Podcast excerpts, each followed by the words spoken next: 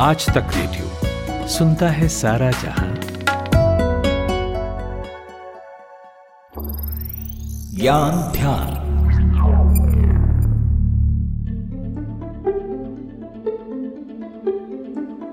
शायद ही कोई ऐसा हफ़्ता होता है जब हम विपक्षी नेताओं के संबंध में प्रवर्तन निदेशालय, यानी ईडी इंग्लिश में इसको एनफोर्समेंट डायरेक्टोरेट कहते हैं, उसका नाम नहीं सुनते हैं। यहाँ तक कि ये भी कहा जाता है कि ईडी नया सीबीआई बन गया है। केंद्र सरकार के समर्थन में रहने वाली एक ऐसी एजेंसी जो विपक्षी नेताओं से जुड़े भ्रष्टाचार के मामलों में जाँच करती है। खासकर तब जब उस नेता के राज्य में चुनाव आने वाले हों। लेकिन इस बहाने आज हम आपको ये बताएँगे कि ईडी का इतिहास क्या है, उसका कामकाज कैसे होता है, नौकरी कैसे मिलती है और कब ईडी किसी के पीछे हाथ धो के पड़ जाती है। नमस्कार, आज तक रेडियो पर आप सुन रहे हैं ज्ञान ध्यान, मैं हूँ खुशबू। कहानी की शुरुआत होती है साल 1956 में, जब नेहरू जी की सरकार थी। देश को आज़ाद हुए ज़्यादा समय नहीं हुआ था, जिसके चलते देश की सारी फॉरेन कंट्रीज़ के साथ ट्रेडिंग होनी शुरू हो गई थी। अब ज़ाहिर सी बात है कि जब इतना पैसे का लेन देन हो रहा है तो कुछ गड़बड़ियाँ तो होंगी ही। इन गड़बड़ियों की जाँच के लिए भारत को एक एजेंसी की ज़रूरत थी। इस जाँच के लिए जो ज़रूरी कानून था, वो देश की आज़ादी के समय से ही मौजूद था। कानून था एफ़ ई आर ए यानी फेरा यानी फॉरेन एक्सचेंज रेगुलेशन एक्ट 1947 ऐसे में आर्थिक मामलों के विभाग ने एक यूनिट के प्रस्ताव पर काम करना शुरू किया। इस प्रस्ताव का नाम था एनफोर्समेंट यूनिट एक साल बीता, उन्नीस सौ सत्तावन। इस यूनिट की शुरुआत हो गई ऑफ़िस दिल्ली में। करता धरता बस एक लीगल सर्विस ऑफिसर जो इस यूनिट का डायरेक्टर था। फिर लाया गया आरबीआई से एक अधिकारी, जो इस डायरेक्टर का असिस्टेंट हुआ। फिर आए तीन इंस्पेक्टर रैंक के पुलिस अफसर और फिर उन तीनों शहरों में भी ब्रांच खुले, जहाँ मार्केट का कारोबार होता था। बॉम्बे, मद्रास और कलकत्ता। तीनों जगह स्टॉक एक्सचेंज हुआ करते थे। नाम बदला गया, यूनिट की जगह लिख दिया गया, डायरेक्टोरेट। ईडी की गाड़ी चल निकली। साल आया 1960 इसका प्रशासनिक नियंत्रण आर्थिक मामलों के विभाग से खींच लिया गया। ये दिया गया राजस्व विभाग को। माने अब इस पर राजस्व मंत्रालय का नियंत्रण हो गया। कुछ वक्त बाद साल 1947 का फॉरेन एक्सचेंज रेगुलेशन एक्ट निरस्त कर दिया गया और उसकी जगह 1973 में आए नए फॉरेन एक्सचेंज रेगुलेशन एक्ट ने ले ली। माने फेरा 1947 की जगह फेरा 1973 आ गया और इसी के तहत ईडी काम करने लगा। साल 1973 से लेकर साल 1977 तक ईडी पर department of personnel and administrative reforms का प्रशासनिक नियंत्रण रहा। फिर सब कुछ ऐसे ही धीरे धीरे कुछ सालों तक चला और आया साल 1999 फेरा 1973 की जगह नया कानून आया।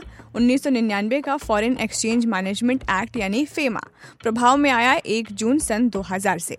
ये एक सिविल लॉ था जिसने ईडी को ताकत दी। साल 2002 अटल बिहारी वाजपेयी की सरकार थी। पीएमएलए अधिनियम संसद में पेश किया गया। 2004 में सरकार बदल गई और यूपीए का पहला शासनकाल आया। वित्त मंत्री बने पी चिदम्बरम साल 2005 में यूपीए सरकार ने अटल सरकार के समय बने कानून को 1 जुलाई की तारीख से लागू कर दिया।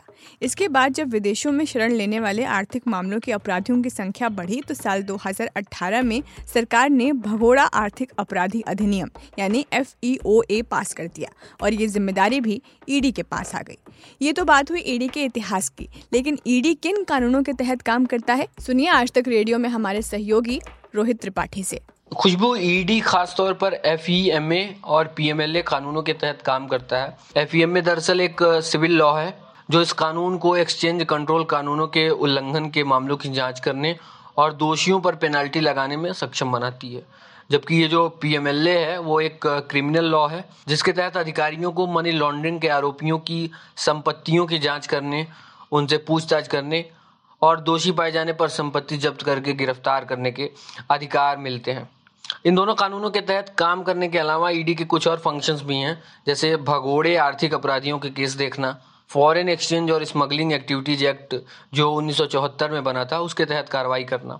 पीएमएलए के सेक्शन चार के तहत पनिशेबल ऑफेंस के मामले स्पेशल कोर्ट्स में सुने जाते हैं। केंद्र सरकार ने एक से ज़्यादा ऐसी कोर्ट बनाई हुई है, इन्हें पीएमएलए कोर्ट कहा जाता है।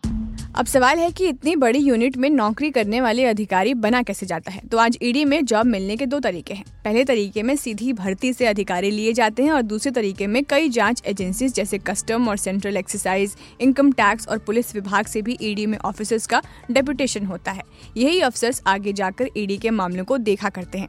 लेकिन इस पर सवाल बनता है की ईडी के हाथ में मामला कब जाता है? रोहित से सुनिए। खुशबू जब किसी थाने में एक करोड़ या उससे ज़्यादा की कमाई गलत तरीके से कमाने का मामला दर्ज हुआ हो तो ये सूचना पुलिस ईडी को फॉरवर्ड करती है।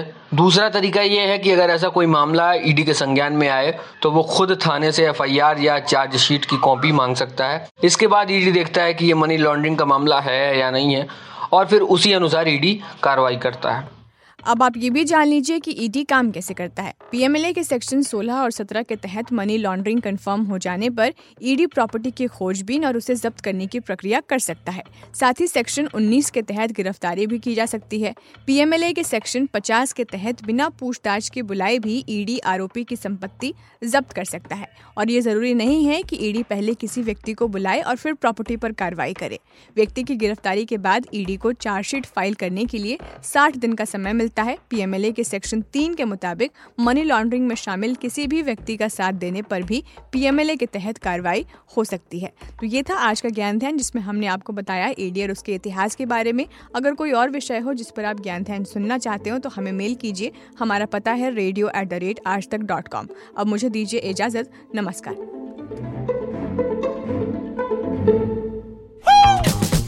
क्यों लगे थे माइकल जैक्सन पर बच्चों के यौन शोषण के आरोप? जैक्सन ने प्लास्टिक सर्जरी मर्ज़ी से कराई थी या मजबूरी में? उनका वो सपना क्या था जो कभी पूरा नहीं हो सका? सुनिए इस बार के नामी गिरामी में पॉप स्टार माइकल जैक्सन की कहानी, मेरे यानी नितिन ठाकुर के साथ, आज तक रेडियो पर।